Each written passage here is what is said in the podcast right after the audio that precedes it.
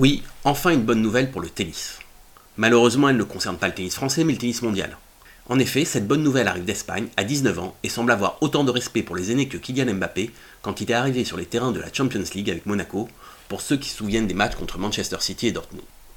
Bonne nouvelle parce qu'il semble qu'enfin, non, pas il semble, j'en prends le pari ici aujourd'hui, l'ultra-domination de Federer, Nadal et Djokovic est terminée.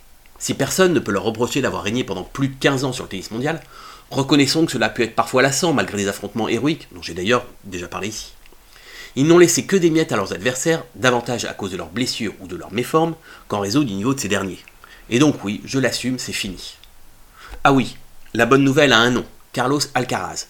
Il a remporté la semaine dernière à Madrid son deuxième tournoi mille, c'est-à-dire la catégorie juste en dessous de ceux du Grand Chelem, en battant respectivement Nadal, Djokovic et Zverev, soit les numéros un, deux et quatre mondiaux.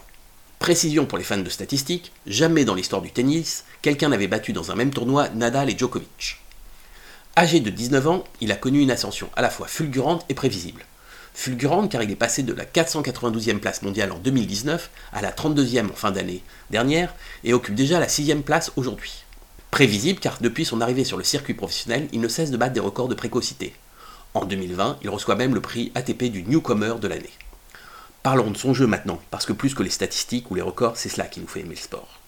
Disons qu'Alcazar, c'est un mélange de puissance et d'intelligence. Il a une frappe massive, des capacités de déplacement impressionnantes, pas de faiblesse au service, et une proportion à faire des amortis quand le jeu le justifie, qui fait merveille.